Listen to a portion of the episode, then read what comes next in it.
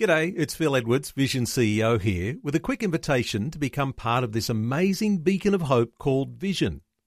Together we can put our love into action to help people of all kinds build or rebuild their lives on the truth of God.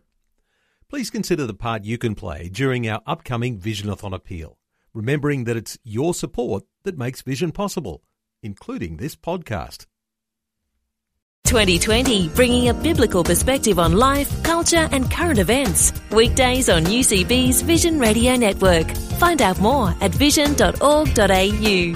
Well, the likelihood is you probably have some money invested in superannuation, but I wonder whether we all realise how our money is being invested by the superannuation fund.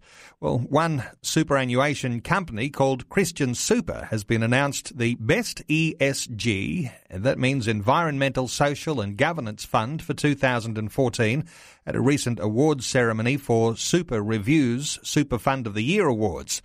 Let's talk to Peter Murphy, the CEO of Christian Super, about that award. Hello, Peter. Welcome to 2020.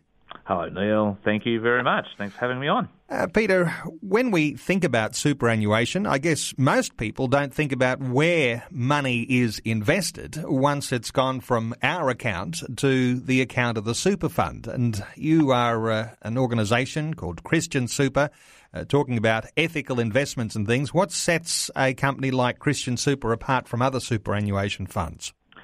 Look, Neil, I think from Christian Super's perspective, we take a real um, careful insight into how we can invest our mem- members' money in accordance with their values. So we have a real biblical investment process where we look at what the Bible has to say about a whole range of issues, and from that we've developed a, a process where we have a look at um, uh, what what we try to avoid, so the the sin socks as it stocks, as it were, and we try to avoid certain things.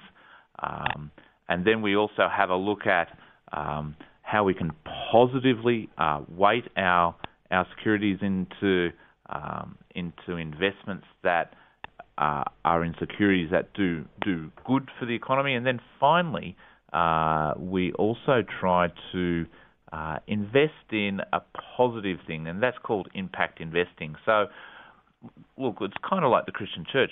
Uh, ethical investing, it's sometimes you're known for what you don't invest in, than rather than what you do do.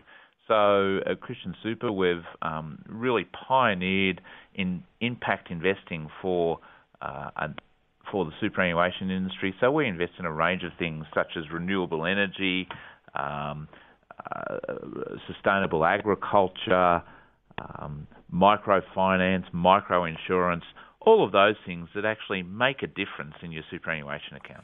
I'm interested in the terminology you use, Peter, when you say sin stocks, because there is a sense, isn't there, that every time we put our pay packet into the bank, or our money goes into a superannuation fund, uh, there is a sense that we don't have control where it's invested. And some of the things as a Christian believer, guided by, as you say, biblical precedents as to how we might think about ethically investing our money. Well, if we're putting our money into just any old uh, super fund, there is a sense in which we don't know where it's going.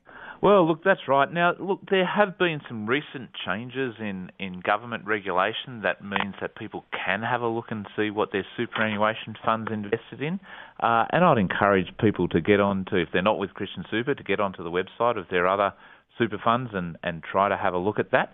Uh, but, you know, certainly from Christian Super's point of view, we've got a screening process there that there are some things that we just won't invest in that have a zero tolerance range, and and those are things that are involved in in anything that has a right of life issue. So anything uh, that uh, destroys a human embryo, we we avoid those stocks. Now there are some other stocks that we have a tolerance range, and and for example with alcohol. Um, uh, we have a tolerance range there, and even in my own household, uh, my wife comes from a long line, long line of teetotalers. I come from a long line of publicans. So we know that the Christian world is divided on that alcohol issue. Um, so um, so we allow a bit of a tolerance range there. But anything that has um, has its primary purpose as investing in alcohol or gaming or tobacco or those sorts of things, we exclude them out of our out of our portfolio because from a from a biblical viewpoint, we, we don't want to be investing in those those things.